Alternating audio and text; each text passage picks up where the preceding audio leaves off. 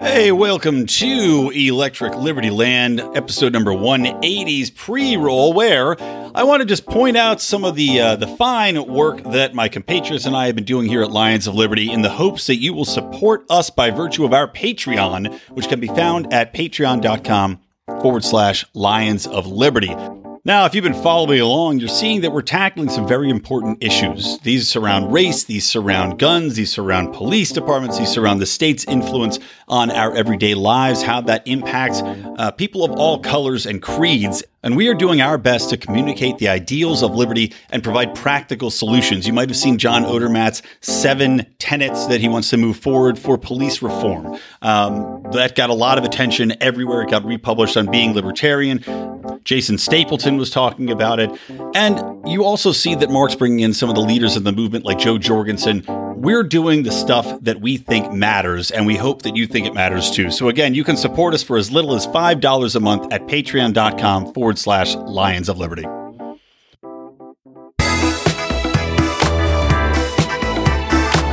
Welcome to Electric Liberty Land here on the Lions of Liberty podcast, your weekly shot of culture, comedy, and liberty with your host, Brian McWilliams.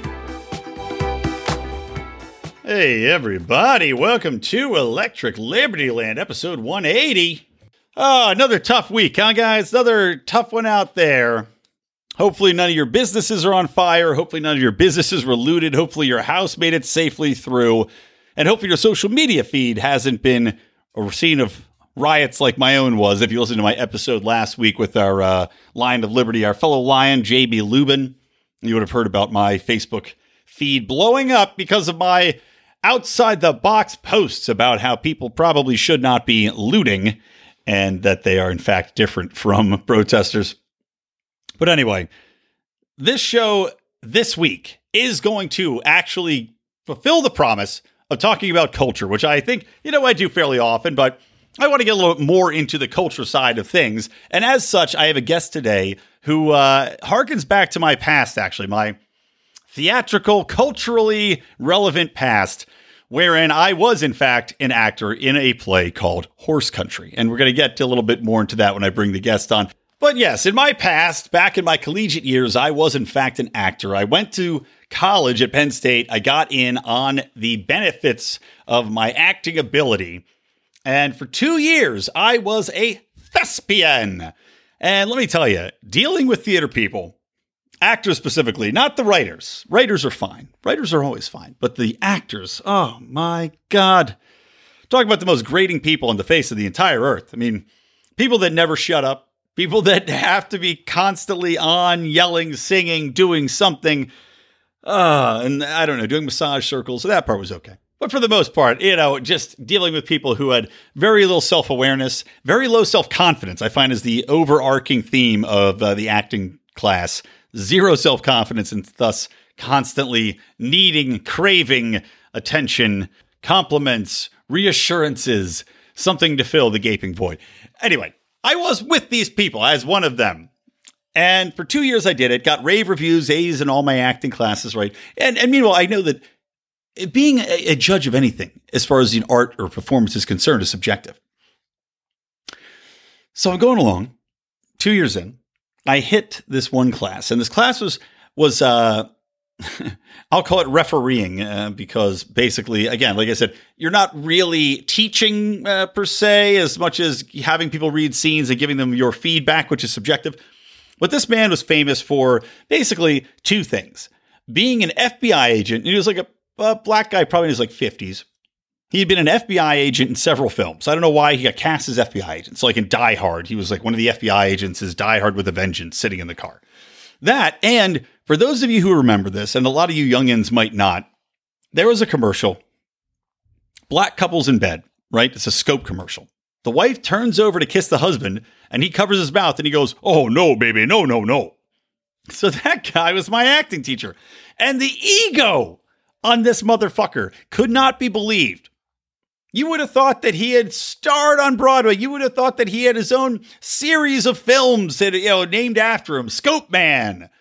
No, this guy had been in a commercial that he must probably made a decent amount of money off of.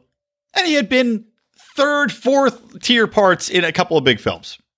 Yet this man sat in judgment of me and clearly did not like me. I don't know why. Didn't like me. But there's a, a couple scenes I remember. One scene we're supposed to be tiptoeing across, right? Somebody's sleeping and the other person's supposed to sneak up to them, right? And like surprise them. And so I'm trying to sneak across this floor in the black box, you know, black box room that all these acting classes take take place in.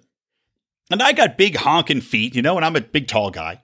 So as I'm walking, the bones in my feet are cracking, and there's nothing I could do. You know, there's no amount of acting technique that I can learn that's going to stop my feet from cracking. But clearly, he was infuriated by this, infuriated by my cracking feet. That's one thing I remember. Second thing I remember is there was a scene where I was supposed to be playing a guy with a gun, you know, and and the way I interpreted the character, you know, as is my right as an artist, is that I was like, okay, I'm going to use this gun. I'm, I'm going to, I'm not going to respect this gun as a weapon of of deadly uh, means. I'm going to play it as though I'm so over the top, I'm so irreverent as to my own life or death that I don't treat this gun with respect. I'm putting it to my head, and these are intentional choices, mind you. This isn't a frivolous decision. So I'm waving it around like a madman, literally like a madman would, who has no concern for his own life, nor the person who I'm threatening. Uh, thus, even more frightening, I would argue, if one has no fear of death and no regard for life or death. After the scene's over, all he can do is talk about the fact that I put the gun to my head. And I explained to him that that was a choice, which he responded, he goes, Well, I don't agree with it. Oh, you're, you don't agree with my artistic choice, you fucking hack? So the guy, you need to get a B or better to advance in the acting program at Penn State. They gave this guy that authority as gatekeeper, this scope, oh no, no one famous Dingleberry. They gave him this power over advancement or ceasing your uh, your advancement, and you had to take the class again. He gave me a C plus, and there was no way I was taking that class again, and thus ended my career formally as an actor. As far as education is concerned, I switched to writing, a far more noble pursuit uh, and far more intellectual pursuit, in my opinion. But I did find my way into the acting realm once more when I got to Los Angeles because like so many other people, I moved here trying to write. You know, harder to get into writing than acting, by far, by far harder to get into because there aren't the extra roles. You know, the extra role in writing is being a PA uh, for a television show, and those jobs are even harder to get than the writing jobs because there's less of them. And They're more in demand because everybody's trying to get them. So I'm putzing around. I'm working, a, uh, you know, at a tea bar, making dumplings in the back, you know, because I was a chef, uh, cook for a lot of years. And my buddy Dan Mahoney, who's a member of the Pride, comes up and he goes, "Hey, look, there's going to be a play. My buddy Matt Wells, who I knew was was making it, he goes, "I'd love for, I'd love to do it with you, you know, because he and I go back. We were in high school together. We were in a lot of plays together. Good friends." So I said, "Okay, great, let's do it." Turns out this place, Horse Country. I auditioned for the role, got it, and we went on and did. You know, I think it was like a five or six week run, uh, and you know, good crowds came out, had a lot of fun. I didn't tell uh, my guest CJ Hopkins, who I'm going to bring on in a minute. I should have told him this story and I forgot. So, CJ, as you listen to this, I hope you appreciate this. Uh, but on the very last time we did the play, we had done it. You know, you do it so many times that you learn it inside out. And you don't really have to think about it, and that's really where your where your performances become the best. Is when you don't have to think about the next line. And within a uh, horse country, the cadences and there's a lot of callbacks and a lot of things they, they can be similar. So you can kind of you have to concentrate on what you're saying so you don't accidentally leap forward to another part which which happened at one point uh, in one of the shows i think in week two as we accidentally skipped a part of the show and just we went off on this on this other line. It was uh, you know 10 minutes down the road none the wiser and then realized that what we had done and there was no going back at that point. But anyway this last show we have a bottle of whiskey on there. We're trying to drink in this whiskey, and it's fake the entire time. But the last show, we decided we're going to use real whiskey, and I'll be goddamned if it wasn't the absolute best show that we did of the entire run. So, anyway, that's my story. That's the background. That's why I really am uh, excited to bring on my guest. All right, as mentioned, I am joined by uh, author, playwright, columnist, uh, publisher, CJ Hopkins, who, as I mentioned in my intro earlier, uh, I'm very excited to have on the show because he's a man who actually uh, wrote the play, which I was in in Los Angeles back in my days when I thought that acting was still a thing that I should partake in before I uh, changed my interesting and creative bent towards writing and, of course, podcasting. And that is CJ Hopkins. Welcome to Electric Liberty Land. Hey, I'm uh, pleasure to be here, Brian. Thanks. Yeah. So, you know, I mentioned horse country. I, I wanted to start off before we get into uh, the heavier topics. Just, you know, it's funny that I, I reached out to you on Twitter because a buddy of mine, Dan Mahoney, who was in horse country with me, and and horse country is a is a a fascinating play. I did it. It was like 15 years now, I think, since I was in it. So I, am trying to to bring up what the exactly the the finer aspects of the play, and I'll let you go into that. But it's a it's an interesting vaudevillian approach. Uh, it's a kind of an absurdist play that goes into, I guess, American life, uh, capitalism, whether or not certain values stay strong. I mean, how would you describe horse country? Because it's it's definitely a tough play to approach and get into, but one that I really enjoyed being in. It was kind of fascinating to uh, to see the audience reaction and also just try to give it the the uh, the due it deserved. Um, yeah, well, horse country has been notoriously difficult to describe uh, or to create blurbs for uh, yeah. over the years. the the shortest blurb that I've ever come up with is uh, that it's basically Abbott and Costello on acid.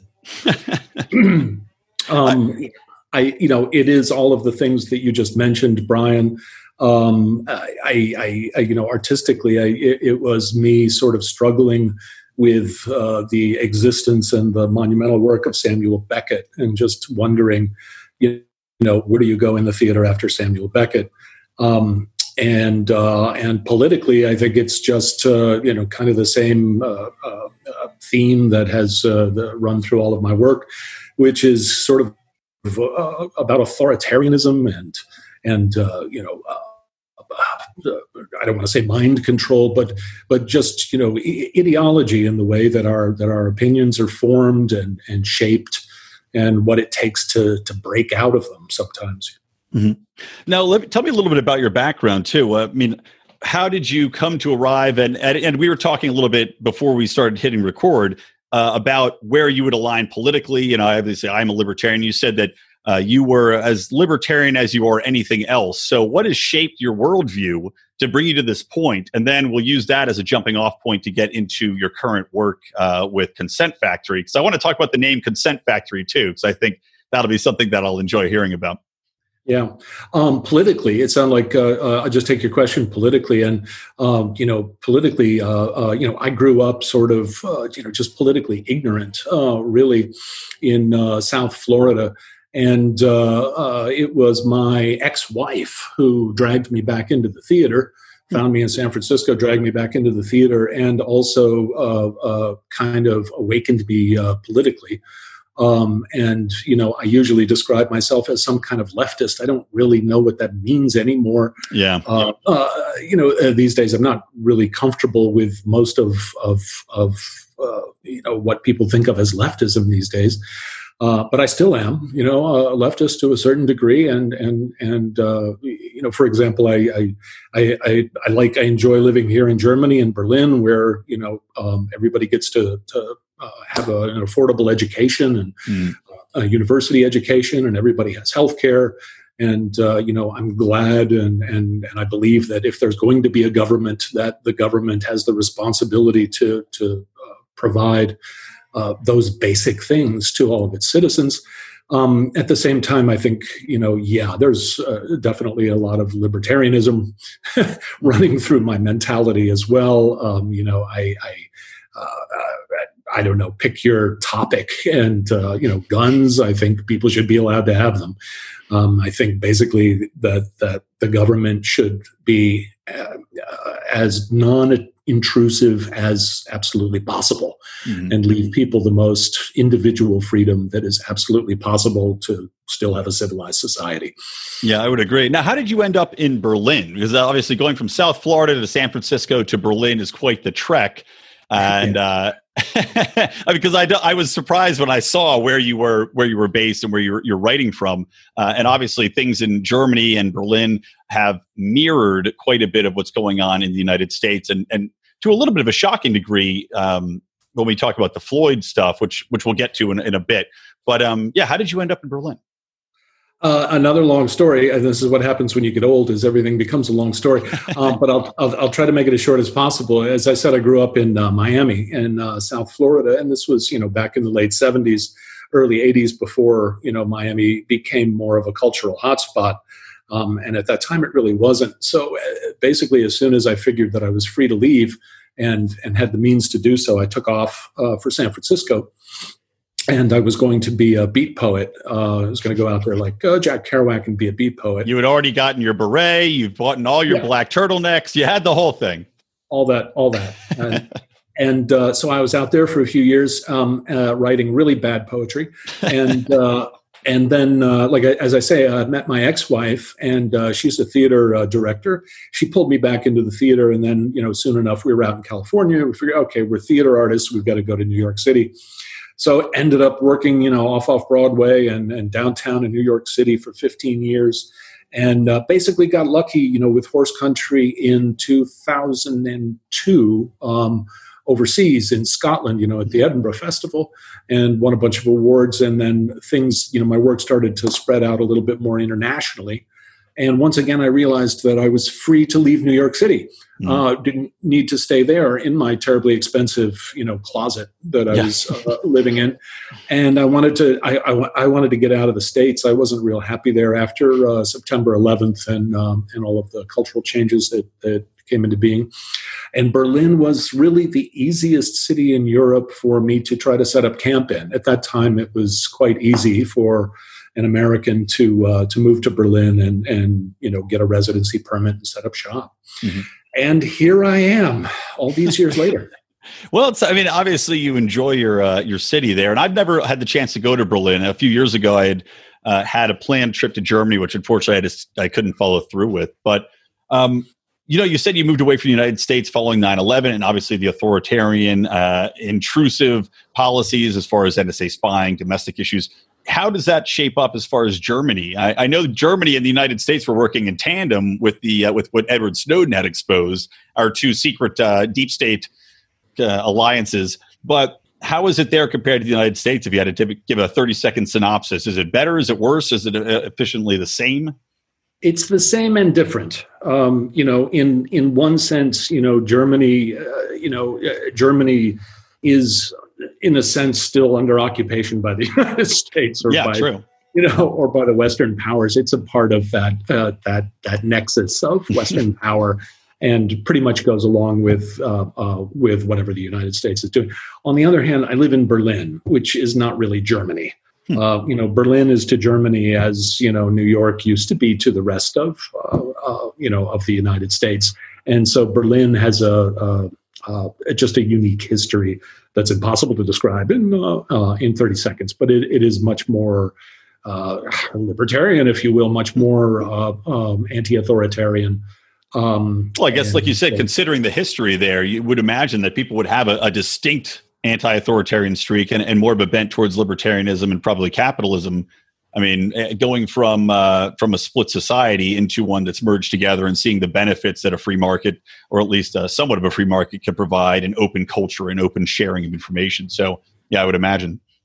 It's yeah, I think it's more of a general anti-authoritarianism in Berlin. You know, there's. Uh, uh, you know, there's the, the the remnants of you know they call them the '68 generation, um, who are, would probably be more opposed to capitalism and more opposed uh, uh, to all of that. And then, of course, there's also the the folks who grew up under the the DDR, the GDR. Um, and so it's I, I, would describe it as a general anti-authoritarianism. Anything that anything that bridles of the government or the state, you know, clamping down on people is not met with uh, you know a lot of uh, happiness here. sounds sounds like a lovely place to live. Um, so yeah. tell me a little bit about Consent Factory. So Consent Factory is a website. You could go to consentfactory.org and find all of CJ's uh, your blog posts, your essays. You can also find your books, uh, Trumpocalypse, and also Zone 23, which I'm currently reading, and I'll we'll come back to that at the end of the show. Um, why Consent Factory as a name? Uh, uh, I, you know, obviously inspired by Chomsky, you know, and uh, and his seminal book with Edward Herman, you know, manufacturing consent. Um, and what uh, what Consent Factory is, I mean, you know, don't tell anyone, Brian. It's a you know, it's a big secret. That you know, the Consent Factory is really just a separate organization that I have nothing to do with, except for the fact that you know it's my blog and that I own it. Um, and uh, it, it, I set it up in, uh, I think, in 2016, which is really when I started uh, writing my uh, political satire and, and my essays. Um, you know, before that, I was just really focused on my artistic work. Um, and I just, I really got engaged during the 2016 campaign because I started paying it just attention to the intense propaganda machine that was operating at the time and uh, and so that's uh, that's really what the what Consent Factory is focused on is is just uh, the propaganda that we are all being bombarded with, you know, constantly um, in the West, and yeah, hopefully yeah. hopefully trying to cut through some of it and and present a little bit of an of analysis. And uh, so I didn't have a chance to read the Trumpocalypse essays. So it was a series of essays which you had then comprised and uh, and put into a book format, which is available to buy on your website and I think on Amazon. So what? Tell me a little bit about that, and also I'm curious to see how, how that has evolved from 2016 until now. When you talk about the prop, propagandization, prop, propagandization, sometimes my brain gets ahead of my mouth there um, of society, and I couldn't agree more in that regard. But having not read the essays, I mean, what was your take on what you saw unfolding during the election and in the aftermath? Uh, before I answer your question, Brian, let me just uh, a couple of things. Um, first of all, don't make me say that word. Propaganda is the issue. You know. Possible. And, and second of all, uh, people can get my book anywhere. They can get it on Amazon or you know a, a bookstore or IndieBound or basically just walk into any bookstore and, and ask for it and order it. Um, uh, my take on the whole thing, um, uh, and uh, uh, a lot of people are kind of confused about my take on the whole thing. I'm not a Donald Trump fan. Um, uh, never have been. Lived in the same city with the man for many, many years. right. We have to. We, everybody. Ha- we have to put that uh, precursor on everything in society today. Right. So I got to get this disclaimer in, yeah. you know, pretty much everywhere. Um, uh, no, nonetheless, you know, what, what my take on the whole thing is, is, you know, what, what we began to see in 2016, really first with the Brexit and, uh, and then with the Trump's campaign and to a degree with Bernie Sanders is, is, is this uh, uh sort of populist backlash, I think, um, mm-hmm. against, uh, you know, globalized capitalism um, though my take on the whole thing, and and see if I can get it uh, uh, somewhat concise. You know, in 1989 or 1990, the last real ideological, you know, adversary to globalized capitalism disappeared. That was the end of the USSR. Right. Um, from then on, it has been a big, one big global capitalist world. And what has been happening since then is global capitalism has been restructuring the planet, restructuring, you know, primarily in the Middle East, but also in the former Soviet bloc and and so on. And that's what we've been witnessing. You know, since then, um, there really aren't any outside adversaries. All of the adversaries are internal. You know, mm-hmm. um, the first ones were terrorists, naturally. You know, the terrorists and the extremists. You know, these are internal adversaries. And what happened in 2016 is we started to see um, a populist backlash uh, coming from the people who uh, are, were just, I think, kind of fed up with, um, you know, austerity in the UK. I'm not sure what to call it in the US. Mm. Um, uh, you know, and uh, a lot of the values uh, that are being rammed down people's throats as well. Um, and this populist backlash bubbled up. And uh, I think the American people basically elected Donald Trump. Uh, can I curse on your show? Oh, please, have at it. Yeah, uh, I, I, think uh, the American people. Uh, there's a theory on the in the in the uh, uh, professional left, you know, that basically Donald Trump was elected because most Americans are white supremacists, yeah. you know, yeah. who worship Adolf Hitler. It, despite um, Barack Obama being in office for uh, the pace, the previous eight years, yeah, for eight years, yeah. That's not my theory. Um, my theory is that you know Donald Trump got elected as just sort of a big fuck you to the you know entire uh, uh, uh, system mm-hmm. that was represented by Clinton, Obama, and the whole gang. And I think people were just like, no, we're not going to suck on another eight years of of these people. Mm-hmm. and so we're going to elect, you know, this uh, clown if we have to. Um, yeah. Well, I mean, I think it's it closely mirrors. I mean, look at, at the Ukrainian president. You know, they literally elected a comedian, and mm-hmm. that's where you know, for for better or worse, I thought for better, but I'm happy with the libertarian candidate, which is a uh, Jo Jorgensen, a, a female doctorate who's a lecturer at Clemson. You know, very well established, intelligent woman. But I had actually supported a character, uh, a living meme named Vermin Supreme, and I'm not sure if you've ever heard of him. yes, I have. I did. Yeah, okay, I just followed him on Twitter the other day. Oh, okay, fantastic. So I had basically taken that theory though, because I agree with it that it was an anti-establishment, fuck you to the system and fuck you to everybody, which really ushered Donald Trump in. I think combined with also a back of the mind fear that people did have, you know, and and I would say probably middle of the country, white America, as far as a, a, worry about immigration, as you said, a, a worry about global capitalization and, and capitalism and outsourcing and them not having jobs, which which Trump, you know, he tapped into that. But in that vein of some people are just going to want the outsider and want to have something completely different. I had supported Vermin Supreme, and he got fairly far in the nominating process before, unfortunately, being eliminated. But to your point, I think people are seeing far more, and it's being exposed. I think one of the good things about Donald Trump is we're seeing by virtue of his calling out the media, calling out the deep state on certain things and the reaction to it, that he is exposing some of the thought control devices and exposing, I mean, God, the entire Russia collusion thing could not be more transparently bullshit. And yet you have half the country completely buying into it and having, you know, Trump derangement syndrome, of course, is the phrase du jour, but I can't think of a better term for it. So, you know, is that something that you were covering uh, when you were writing? And, and do you think that's come about more predominantly in current day? Like, do you think people are waking up or not? um, I, I, I don't know if people are waking up. It's absolutely something that I was covering, um, um, and it's covered in uh, in that book. The uh, second volume will be out uh, sometime soon. It's it's what I've been covering in all of my uh, um, essays. Um, uh, you know, another thing you just mentioned it, Brian, and I think is very interesting. Uh, you know, you mentioned the, the the the issue of immigration and um, and the nationalism, obviously, mm-hmm. that Trump um, is selling. And again, you know, in in the professional, you know, leftist uh, world that I swim in, um, you know, this is, uh, you know, the, uh, there's only one possible position that one can take on this, and and here again, where is where my analysis has been a bit heretical because when I look at that, you know, you know, you can look at that and say, okay, these are xenophobic people who want to, you know, who, are, who hate foreigners and blah blah blah. Or what you can look at is is really what's happening is as as globalized capitalism is spreading, part of what it's doing is it's eroding and dissolving um, uh, national sovereignty. Mm-hmm.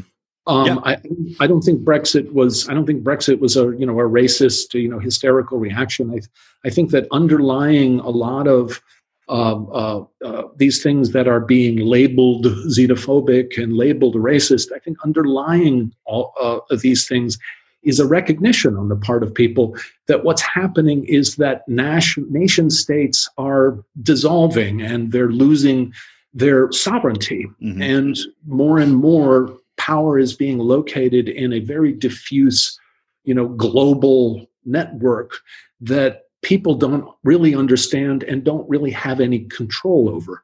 Well, especially in the case of, of Brexit, I think, um, you know, leaving the European Union, I was reading quite a bit about that and just the fact that people have no control over the officials that are dictating uh, what regulations and what taxes and what can go in and out of borders. I mean, you could understand why people would rebel against that, and quite logically so. But the left uh, that wanted to stay in the EU had positioned it as such, wherein you are racist. And, and that's, you know, we see that across so many different topics now where that cudgel of racism or xenophobia is used over and over again to reject anything, whether it's economical, whether it's cultural. Um, it doesn't seem to matter. And there are no boundaries to what can be considered or wrapped into this blanket of xenophobia. Yeah, one of the, the one of the tropes that I use constantly in my essays and in the books and whatever is is the the Putin Nazis yeah. um, you know, um, and basically what happened, you know, is, you know, th- th- this populist backlash emerged and rose up and uh, the the basic globocap is what I call them for short, you know, mm-hmm. um, uh, you know, basically the response to it was uh, to delegitimize it and demonize it, uh, you know, rather than, you know, of course, from their perspective, uh, there's no benefit in, in analyzing, you know, why this resistance is, right. is rising up. Um, you know, uh, and their response, it, has been the last four years, I think, have, have been the most uh, uh, intense display of propaganda activity that I've ever lived through in my life. And a lot of it is is it, it comes down to the reason I came up with this Putin Nazi trope um, is is that's basically the two tracks that the establishment has been using to delegitimize and demonize people. It's you know you you mentioned RussiaGate before, and and of course it was ridiculous to anyone you know mm. who was actually thinking and paying attention. Um, but the fact is that it has been incredibly effective. People still to this day um, you know, will you know uh, respond to other people by saying, you know, it's like, you know, oh, where are you? Ba-? You know, you're based in Moscow, or you know, oh, you know, as if as if there are Russian agents everywhere, you know, trying to to you know undermine America. And the other track um, has been the fascism hysteria. Mm-hmm. Um, these are the two tracks that the establishment has been pushing um, uh, relentlessly for four years whipping up Russia hysteria on one hand and fascism hysteria on the other hand. And God help me, you know, but I'm, I know I'm in Berlin, I'm not in the United States, but it doesn't appear, you know, it doesn't appear that Trump has actually, you know, uh, uh, launched the Fourth Reich or anything. No, no. it's, you know. It is amazing. I was watching a, a, video actually just today. Some some people had sent it to me of a woman hysterically calling you know calling out to the left and warning them about the impending holocaust that trump is going to be bringing upon us because she got an email uh, that was intended for a trump fundraising PAC that said hey we're going to send you a you know, camouflage MAGA hat, and we know that you're one of the dedicated that's going to push back against the left, you know, the army of the left. And she's crying into the camera because she's convinced that Trump is in fact going to be forming an army and going to war against the minorities and the left and, and all these other things. And you do shake your head in wonder because the average person, the impact Trump has had upon their life is negligible. Eh, eh, the only the only impact he's really had on them is probably within their own minds, or possibly that their SALT deduction uh, it changed or they got more or less in a tax refund. Other than that, probably negligible. Yet they are so absolutely obsessed with the concept that he is the greatest evil that mankind has ever faced that they can't see beyond it. And I think this is a very useful tool for so many things because we're talking about global cap, right? And you know, for me, for my libertarian bent, I uh, you know, believe in, in totally open and free markets. But as you talk about a lot in, in your book uh, that I'm reading currently in your essays, the capitalize or the uh, the globalization and the capitalism within the worldwide system is in fact based a large part in crony capitalism, which nobody acknowledges. Uh, you know, it, it seems like the left in power and the right in power are both very content to go along with it. And meanwhile, we have all these different distractions that are, you know, happily uh, put in front of us COVID and uh, racial issues and equality issues constantly to keep us looking somewhere else while wealth is siphoned away and inequality becomes even greater. Yeah, uh, yeah, abs- absolutely. Sorry, sorry I, I put a lot of concepts into that one rant there. I apologize. I always do that. I kind of get going and then I gotta. So it, it's it's uh, uh, uh, where was I going to jump in? I um, I, your your concept. I'm not familiar enough you know, with libertarianism, I know that the there's a distinction uh, among libertarianisms between capitalism per se and uh, crony capitalism. Mm-hmm. Um, and I think it's it's probably again, you know, I I am essentially a leftist. Uh, uh I don't uh, I don't see us taking an immediate leap into you know beneficial socialism from where we are. no, neither do I. at the moment, you know, uh, uh, you know, but at the same time, I have, I, you know, I have a, a, a philosophical, you know, uh, opposition to uh, uh, capitalism. But I think part of the reason that um, when I use the term in my essays and just generally, I use the term global capitalism mm-hmm. um, because what I'm talking about really isn't, you know, a guy with a store and four employees and you know somebody who's got a machine shop and you know 50 people running machines and and stuff like that this is not what i'm talking about you know right. I, I'm, I'm talking about the global the dominant global structure governing power structure that exists in our world today which you know i don't have time or, or brain energy to, to try to explicate right here on your podcast um, but I think it's it's probably closer to what you guys are describing as crony capitalism. I, I would imagine that's and that's why I mentioned in that way is that it does seem when we get into these macro levels of of trade and economics, and yeah, it's it's the the government and uh, the powers, you know, the elite powers that be, really controlling how things are working out, who's benefiting and who's uh, not getting the most of it, and it's always to the uh, it's never to the benefit of the small businessman. It's never to the benefit of the entrepreneur. It's always to the benefit of the biggest of big businesses. Uh, and yeah. it's enabled by government uh, with excess regulation and hurdles to get into it and, and tax breaks and all these other things. And, and, you know, and from my perspective, you know, coming more from the left, um, you know, you, are talking about a machine. Uh, you're talking about a machine that dissolves national boundaries mm-hmm. and, in a sense, creates you know a global working class yep. uh, so that manufacturing, so that U.S. manufacturing can be offshored to China and uh, Asia and various uh, other places where wages are incredibly low and uh, you know the uh, the protections aren't there, mm-hmm. um, and so you know you end up with American workers. Uh, you know, competing with Chinese workers and Bangladeshi workers, um, and what have you. Um, and and this system, you know, that type of globalization leads to what we've got in the United States, which is a lot of people living in in in uh, you know debt enslavement. Mm. Um, and unable to uh, uh, make enough money to you know feed their families and have a decent standard of living.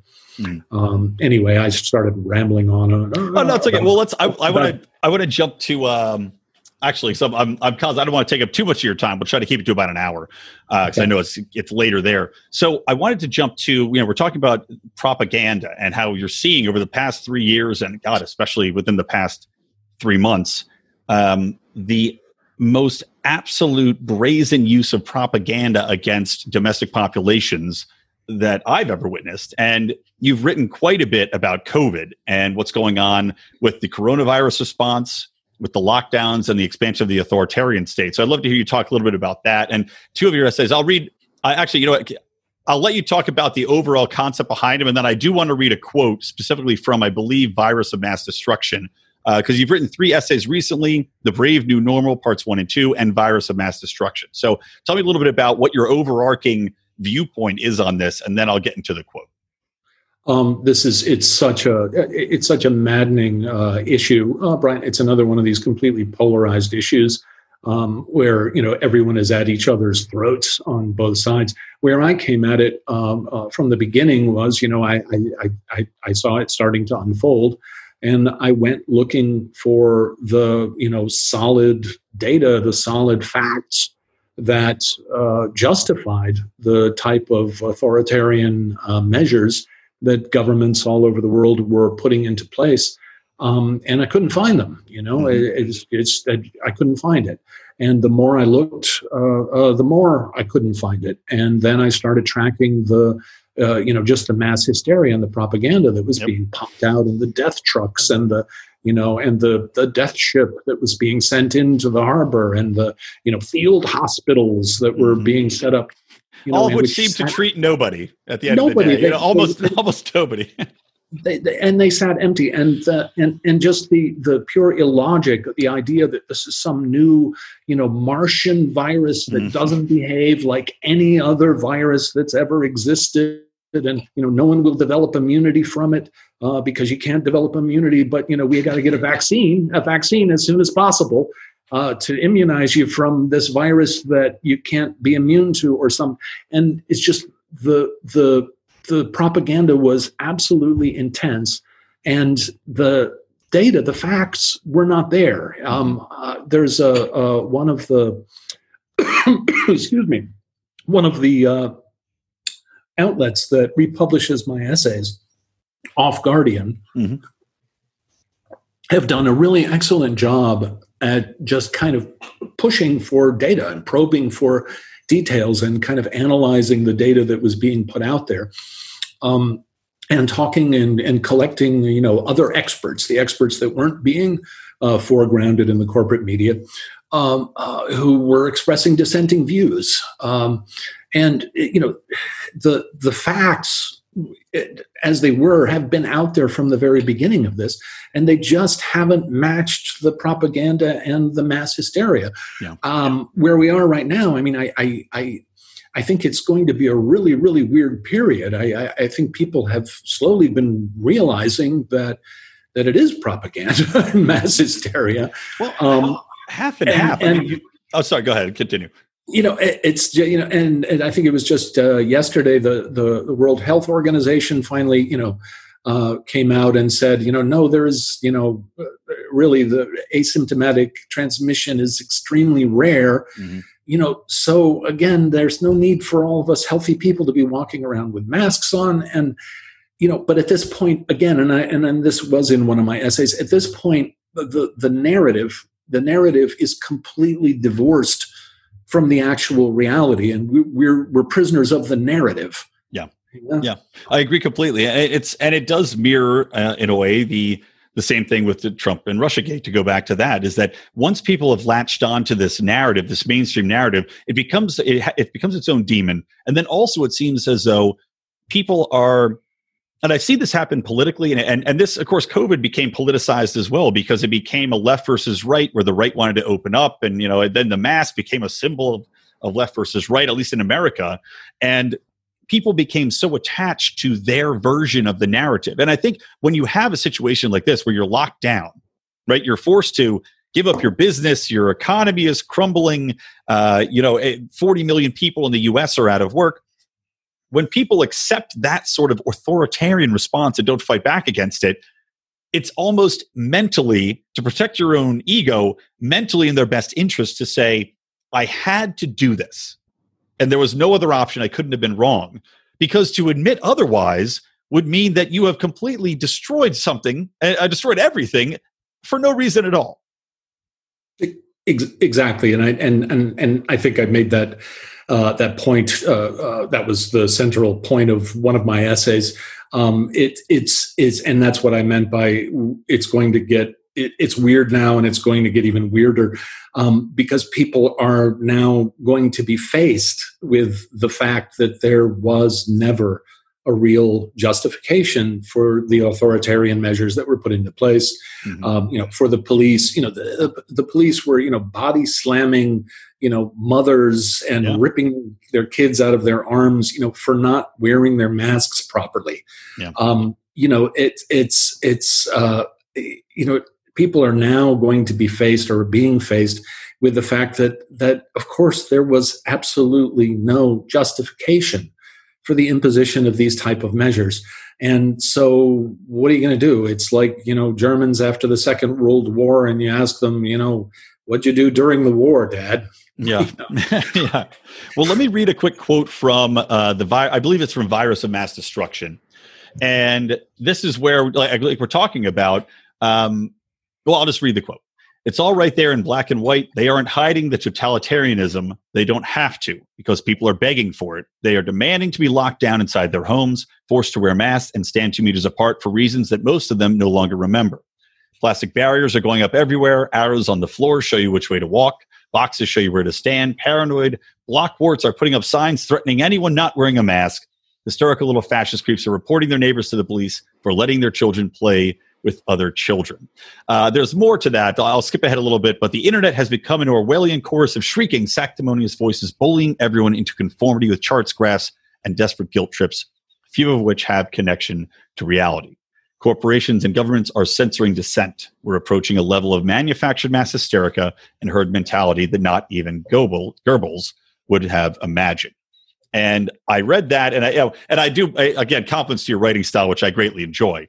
Um, but it ties into what we're talking about, and also I wonder at some point, you know, we're talking about the tactics being used, people being trained to follow and conform and go in, go in the box and go in the arrow, and they've gone, gone along with it and are begging for more, and they're turning on their neighbors, 1984 esque style.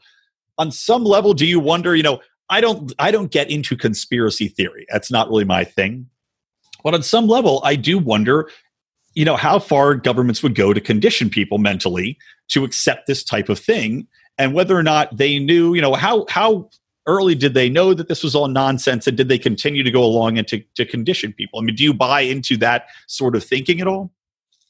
Um, I'm not into. I'm not. Uh, uh, uh, I don't tend to get very uh, conspiracist uh, myself. I tend to see things more systematically. I've never really been interested in, um, you know, in finding the guys who are sitting in the room, you know, smoking man. And, uh, yeah, I, I, I, just I don't think things work that way. Um, yeah. I, I think what I think what happens is that everyone who is in a position of power uh, they don't need there doesn't need to be a conspiracy. They don't need you know someone to call them up and tell them what to do. They know what to do. Yeah. You know the the the government knows what to do. The media knows what to do. The pundits know what to do. Uh, you know the academics and the culture industry they know what to do. And what to do is conform. Yeah. You know and what what i'm seeing systemically you know regardless of where it's coming from and how orchestrated it is um, is is just and you know you mentioned you're reaching you're reading zone 23 and it's mm-hmm. basically where i'm coming from with that is just this uh, this m- massive um, campaign to uh, uh, generate and and reinforce conformity mm-hmm.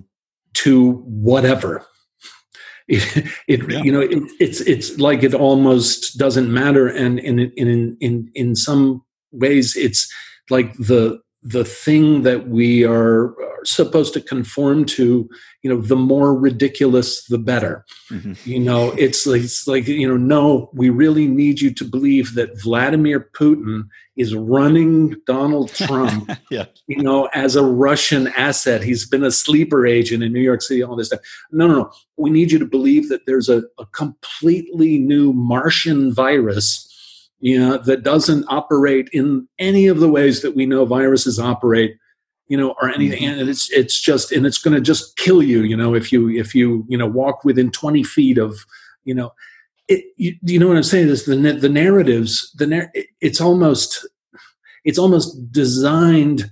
Uh, to test, you know, people's conformity, their willingness to conform to yeah. the most ridiculous things. I, you know, I'm I'm here in Berlin, and and uh, the lockdown is is is has been eased, and you know, people are going back to normal life, and it's very interesting to watch uh, uh, how quickly. And again, it's Berlin, so people abandon the masks, you know, just oh, yeah. immediately. But there are still people walking around, you know, with with masks, and, and I'm not talking about old people or people who are obviously infirm. I'm talking about perfectly healthy young people who are out jogging with masks on. Oh yeah, or, and, or riding in their cars alone with masks on. Yes, driving. Yes, driving alone what, in their cars. What are you doing? What are you doing? With, with masks on. One thing that's interesting is uh, on the uh, and we have to wear masks if we want to go into a grocery store. Right. Yeah, that's true. We, we can't buy food without masks. It's the law in in in, in Germany. Um, and so on the front of my mask, I have written uh, the phrase "Befehl ist Befehl," mm-hmm. and what this means is it, it's the phrase that the Nazis used in Nuremberg when they were saying we were just following orders. Ah, okay, yeah. It means an order is an order. And so it's really kind of offensive and provocative for me to have this on the front of my mask.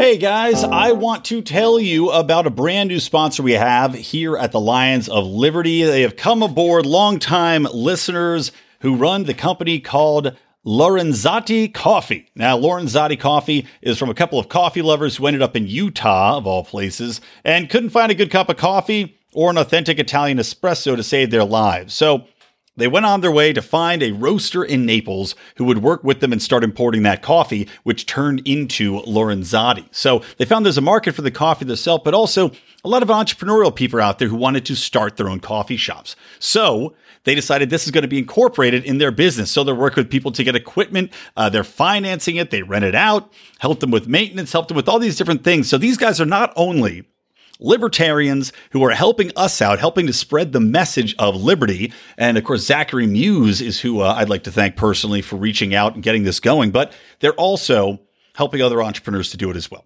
So, for a great cup of coffee, I want you to use the code LIONS and go to lorenzotti.coffee. That's L O R E N Z O T T I dot coffee.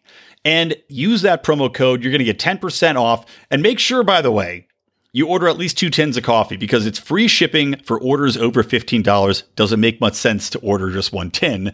And uh, yeah, enjoy that cup of coffee, start your day with a roar, and help some libertarians while you're at it.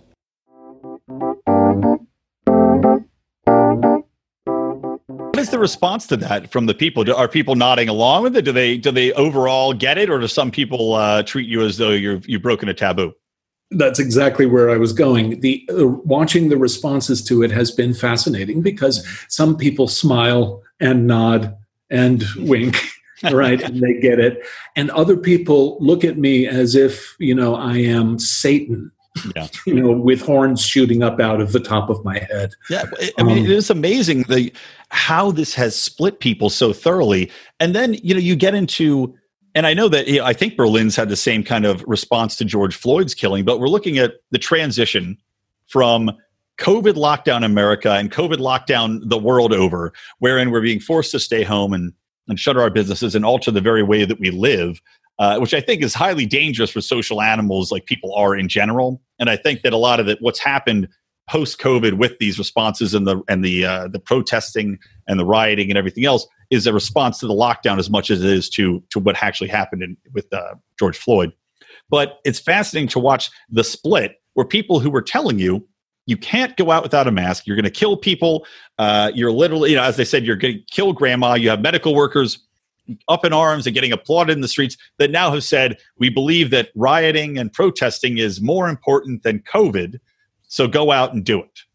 And it just could not be more blatantly a, a, an absolute reversal of positions and almost overnight it's it's it, it, and it's it's brian it's more than a reversal of positions it's psychotic yeah. Um, it's what it, what it is. It it really is, and it's the kind of thing that drives people mad. You know, if you you know you, you spend three months, you know, uh, basically disseminating a reality.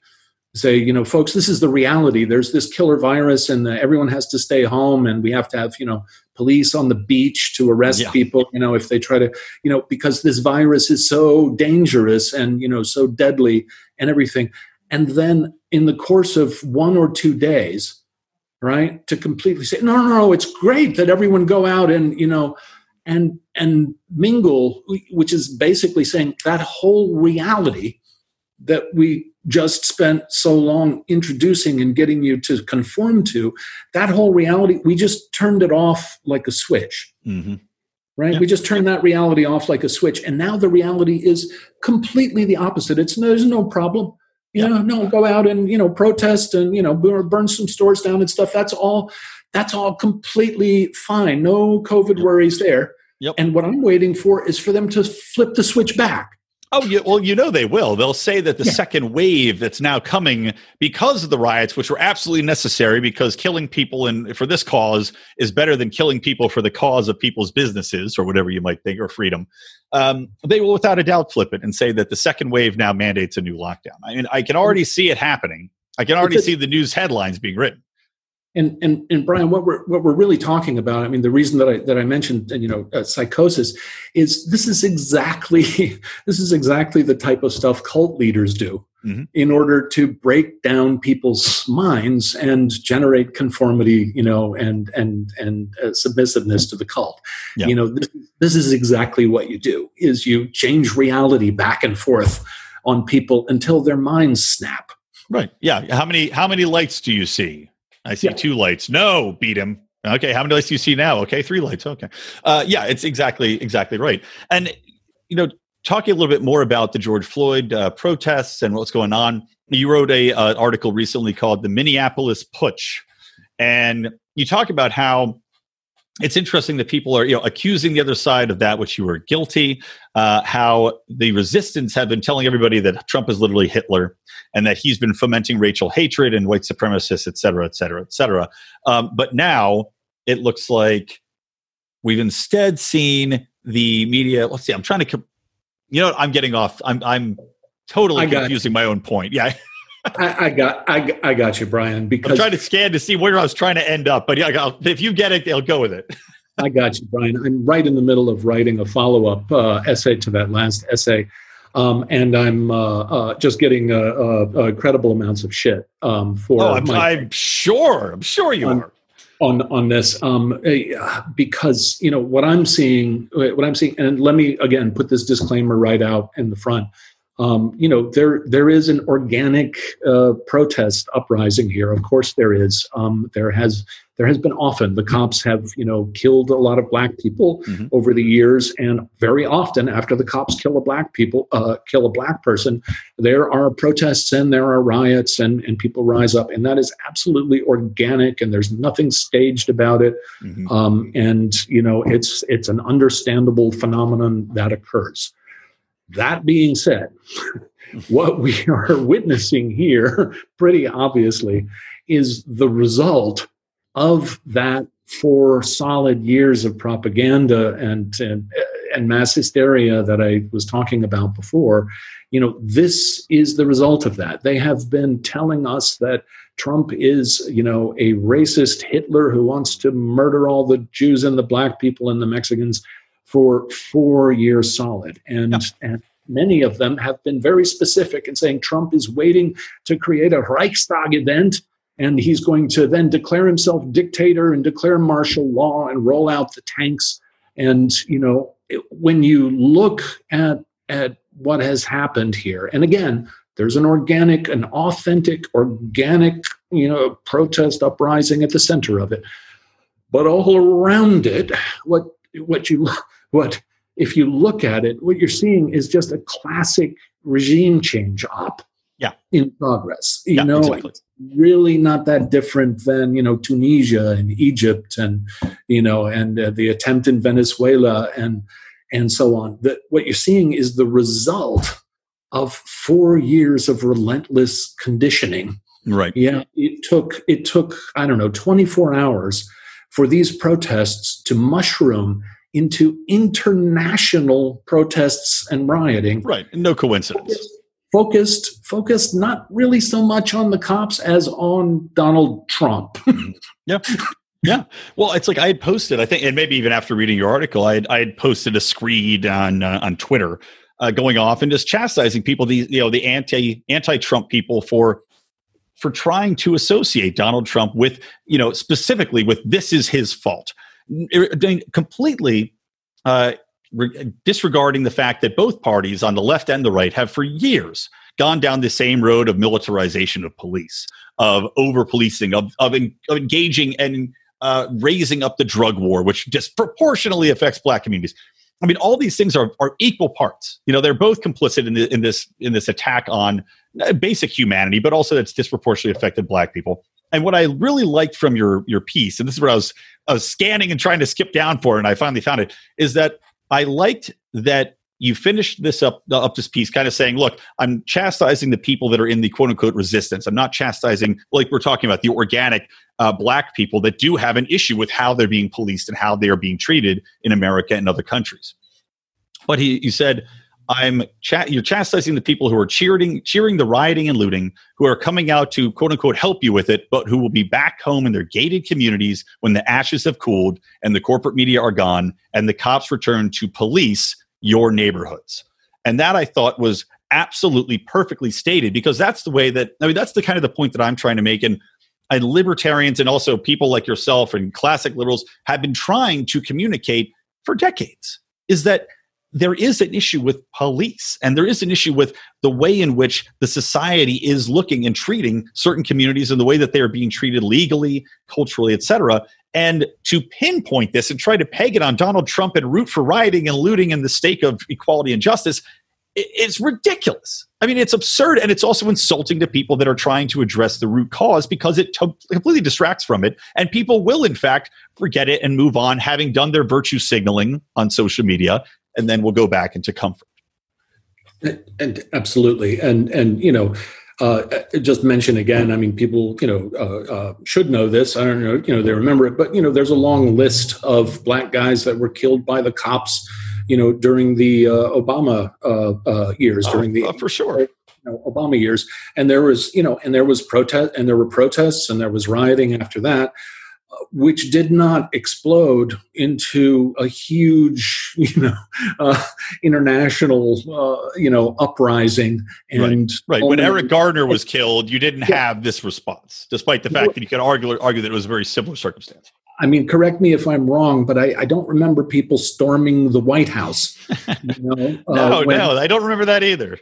you know, I don't, I don't, I don't remember. You know, the the the you know, former CIA director and you know, former generals and military mm-hmm. agents and the entirety of the liberal corporate media immediately, you know, pumping out headlines and statements indicating that Trump is a dictator and the, yeah. or I'm sorry, Obama at that time, Obama is a dictator and Obama needs to be removed. And, you know, it's, all of this, you know, it just follows its textbook regime change propaganda. And, you know, what, what I hope people will do is look back at history and, you know, look at the responses during the Obama years and look at the response this time and be able to separate that organic, authentic, you know, uh, protest uprising from the larger you know p- propaganda operation, regime change operation that uh, has been attempted. Well, I, I do question whether or not people have. I mean, at this point, it's like uh, we were talking about conditioning. People are so conditioned to believe the, what the media is pumping out there that I don't know if they're going to be able to wake up. I mean, thank God for the internet. Thank God for you know sites like OffGuardian, uh, for Consent Factory, for you know for this podcast, even um, getting various ways to reach people out there that aren't this mainstream media. And I think we're seeing some erosion of that. But then, you know, I just was watching today. J.K. Rowling has now been, I guess, she's trying to be canceled because she had some comments about. Uh, and I and I, we don't have to get into whether or not you agree or not with her statements, but basically on biological gender being a thing and she didn't come out and try to, to you know say anything cruel about trans people or say that she doesn't support your right to be transgender, but just simply stating that she believes in biological gender. Now you have the internet coming at her, teeth and nails, you know, bared, and you see the cancel culture for almost anybody can come and get you. You know, what do you think about cancel culture? Is this something that we're seeing be intentionally manipulated to forward these specific narratives? Uh, you know, like we're saying, throwing out these excessive, the these eccentric positions that you cannot dare to question, uh, or the mob will come after you. Okay, I'll get a little I'll get a little philosophical on you again, uh, Brian, because, because this this taps directly back into uh, my whole analysis of you know global capitalism spreading all over the globe and uh, resistance to it. Mm. Um, one thing at the essence is, get, and it also gets to you know to my philosophical problem with capitalism um, uh, what, what, what, basically the way I see capitalism, not as not economically, not as you know a structure to you know manufacture things and sell them and what have you, but as a as a ruling system, and that's what we have now. Um, uh, capitalism has gone has transformed from an economic system into a power system, into a government system, and what it does, what capitalism basically does, is it goes into territories um, that are coded mm-hmm. and it decodes those territories of their values.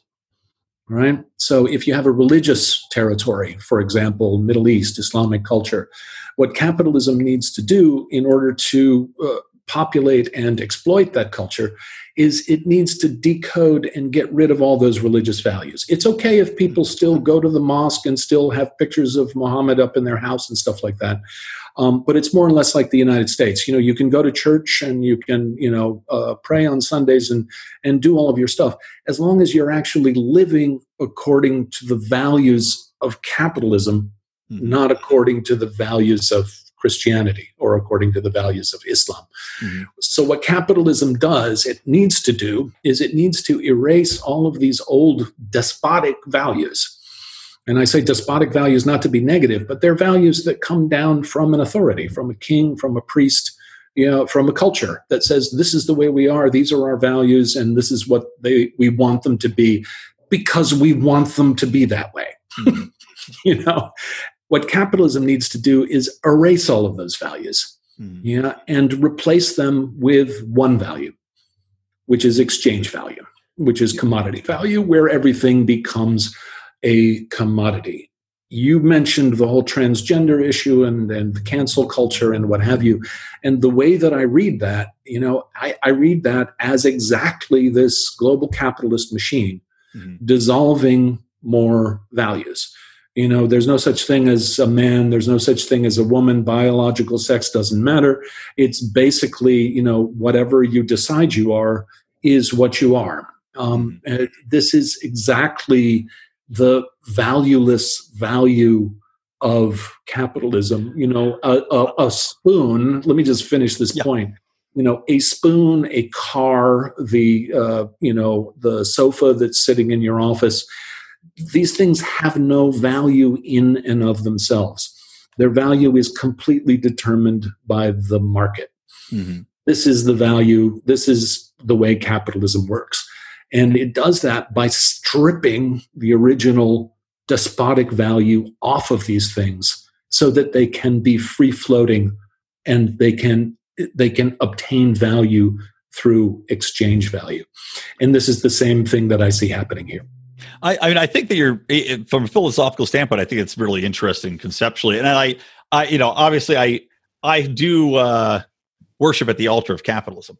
So I, I would disagree in that it's, it's a, it is not a good thing overall. I still think capitalism is a very good thing because it just because of the benefits it can have for society and raising people out of poverty and and uh, and forming cultures in exchange. But I do understand the point you're making, and I do agree with the point that you're making about it stripping away and monetizing uh, cultural aspects, religious aspects, and also because, and this is something interesting to see play out with Black Lives Matter, for instance, right?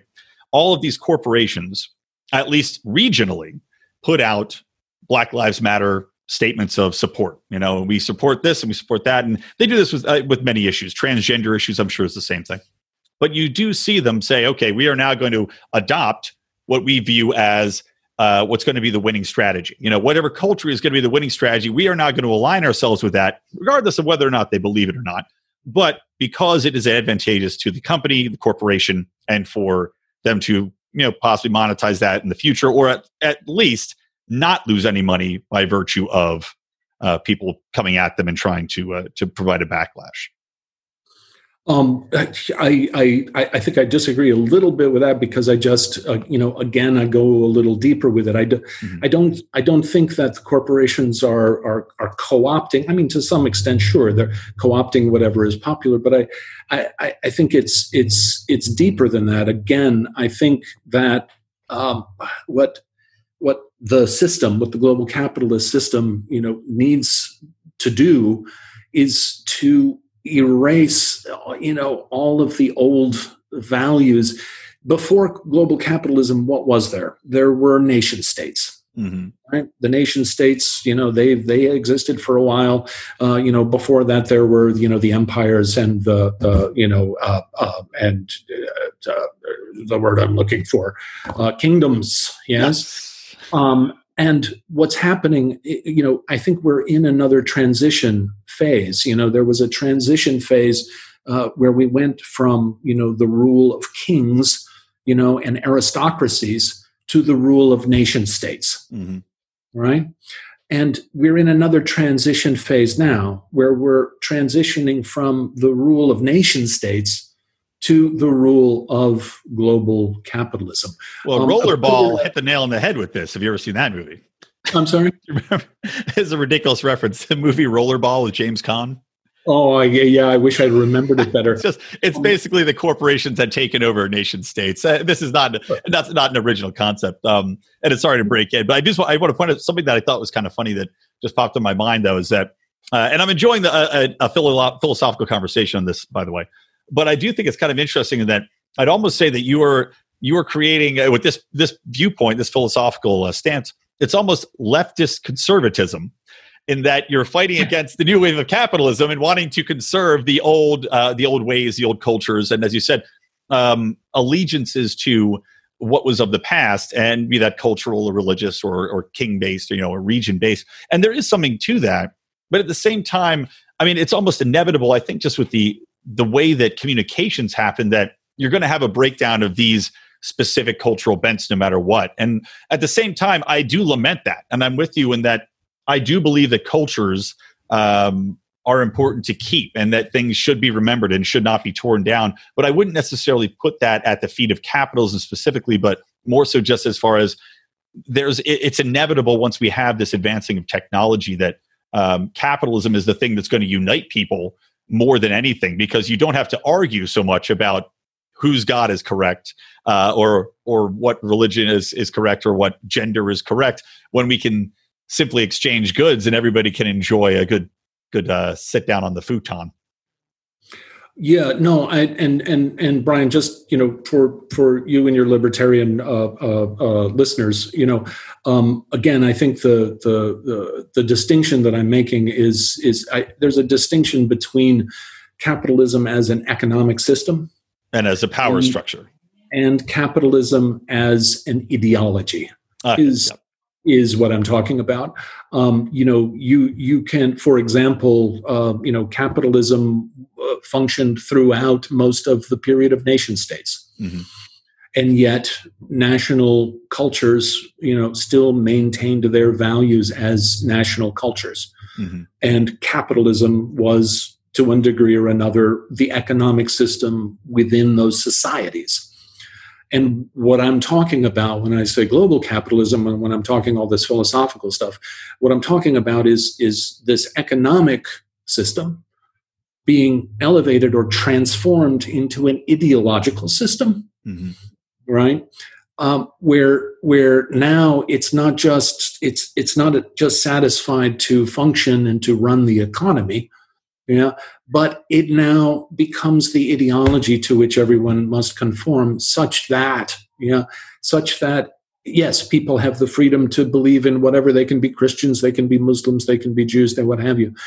But cap, but Globocap, mm-hmm. yeah, needs to go over to the Middle East and restructure the fuck out of that place. Right. Yeah. Which is what, which is effectively what America has been trying to do over yeah, the past well, 50 why? Years. And and I don't even see it as America. I see it as Globocap. Yeah. And the reason and the reason that the Middle East needs to be restructured is there are actually people over there who are trying to live according to theocratic values. And you can't run a marketplace with people living according to theocratic values. It's certainly limited if you can. it, it, screws the marketplace right up. You right, right. It, it's, fine, it's fine if they say they believe in whatever and they go to the mosque and go to the church and what have you. But if they're actually trying to run their whole society mm. based on theocratic values, that's an impediment to the market. Yeah. And this yeah. is and and this is what I'm talking about. To get it back to what you were saying, you know, the the idea of there being men and women and having sex, biological sex, this is also an impediment to the marketplace. It's mm-hmm. the same machine, Brian. Dissolving one set of values here, dissolving one set of values there. If it helps your your your uh, you and your libertarian uh, listeners, it's not capitalism, the economic system, that is doing this. Mm-hmm. It is global capitalism as a as an ideological power structure. Yeah, I think. Oh, I think we could get behind that. Don't worry. I don't think. Uh, I think having clarified it and, and going deeper in the conversation definitely uh, clarifies what you're talking about more. And I think that uh, a lot of my audience would agree with what you're saying. And that, um, you know, as I said, it's, it's definitely something economically support. But again, getting into what we're talking about earlier, uh, global power structure, uh, companies and governments working hand in hand to push, as you said, the ideology is something completely different. So hmm. I think we are in agreement. We went a long way around, but I think we're in agreement. Yeah. um, well, I don't want to take up too much more of your time. Just tell me a little bit. What are you working on now? Uh, where can people find? You know, I said con- Consent Factory, but where else can people find your work? And uh, I just want to say, I've had a wonderful time speaking with you. And if opportunity presents itself, I'd love to have you back on again sometime. I'd be happy to come on anytime. Actually, this is uh, you know just one of the best interviews that I've had. Someone let me get into all of the crazy philosophical stuff. Uh, that is what I think is really interesting. Um, I, I, think it's important too, Brian, because I think we are we are really still at the beginning of a of a of a very huge transitional shift, which mm-hmm. is the end of the Cold War, and you know power regimes are changing, ideological regimes are changing, and I don't think any uh, anyone has the answers to you know what comes next and where we're going. Um, so I think it's I just think it's important that people think about these things. Um, you can get my stuff. I mean, you can Google me. You can go to the Consent Factory. Um, you, uh, you, uh, you can get my books uh, anywhere. As I said, pretty much any online bookseller has them. Um, or you can walk into your local bookstore if you still have a local bookstore. Um, and uh, what I'm working on right now, uh, I'm trying to put together volume two of those consent factory essays, uh, which covers uh, the years 2018 and 2019. Mm-hmm. Volume one was 2016 and 2017, uh, which is why I subtitled it the uh, the Trumpocalypse. Yes, and the horror appeared. And these years that I'm covering now are exactly it's RussiaGate, it's the rise of RussiaGate, the fall of RussiaGate and um, and also really the rollout of the whole fascism hysteria yeah. um, that the corporate media has been pumping out. Um, uh, so that's what's next for me. fantastic. Well, I uh, will definitely be uh, reading and sharing as much as I can. Again, I uh, really enjoy your writing style. I am greatly enjoying Zone 23. I'm about a quarter of the way through, and I was trying to finish more of that up to, to get into a little bit more. But I, with a four month old baby at home, uh, time is tough to come by these days.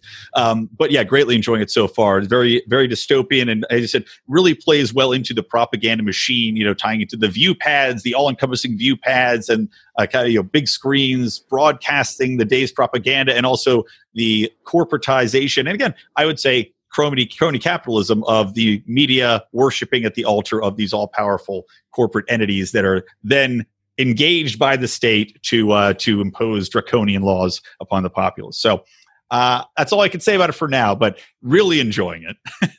Glad to hear it. Yeah, and uh, yeah, just so thank you very much for joining us. And uh, I, I guess that I'll hope to have you on soon. It's been a pleasure, Brian. Anytime.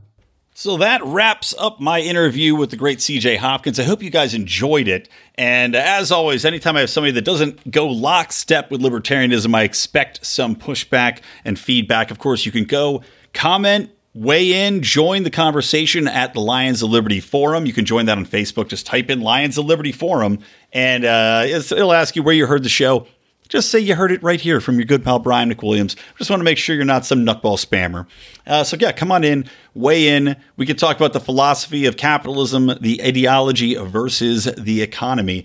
And uh, I think it'll be a good time. But it's always nice to engage people that aren't in complete lockstep with you. This is how you expand your mind. As we were talking about, it's always good to not only expand your mind and, and, look at other viewpoints, but guys, this is how you sharpen your arguments. This is how you sharpen your effectiveness to communicate. Because if you're just going to yell slogans at somebody, you're not going to get through to them ever.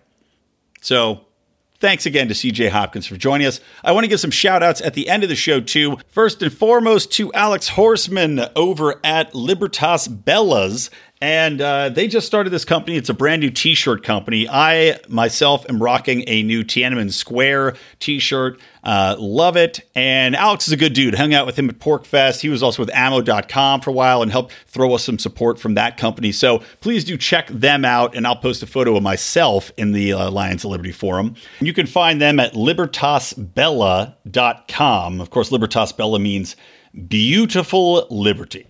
And also, as always, I want to give a shout out to Goulash Media and Dan Smots of the Systems Down podcast, who has helped me out with all the graphic design stuff that I like to do. Uh, Rico and Odie and I, by the way, just launched a new comedy review podcast for Bravo and TLC shows called Bravo and Beer. And of course, Dan helped out with the logo for that as well. So check that out. It's going to be funny, it's going to be very non political. So it's a good one uh, to watch, listen to with your wife. It's definitely going to be explicit. It's definitely still going to be us, uh, but just talking about the dumbest of reality TV and giving our trademarked take on it. I'll say that. So, guys, again, from me, Brian McWilliams, I want to remind you listen to Mark on Mondays with the flagship Lions of Liberty show, and of course, John Odermatt with the very vital Felony Friday looking at criminal justice reform. Otherwise, I'll be here for you every single Wednesday. So, for me, Brian McWilliams from the Lions of Liberty and from Electric Libertyland, always stay plugged into Liberty.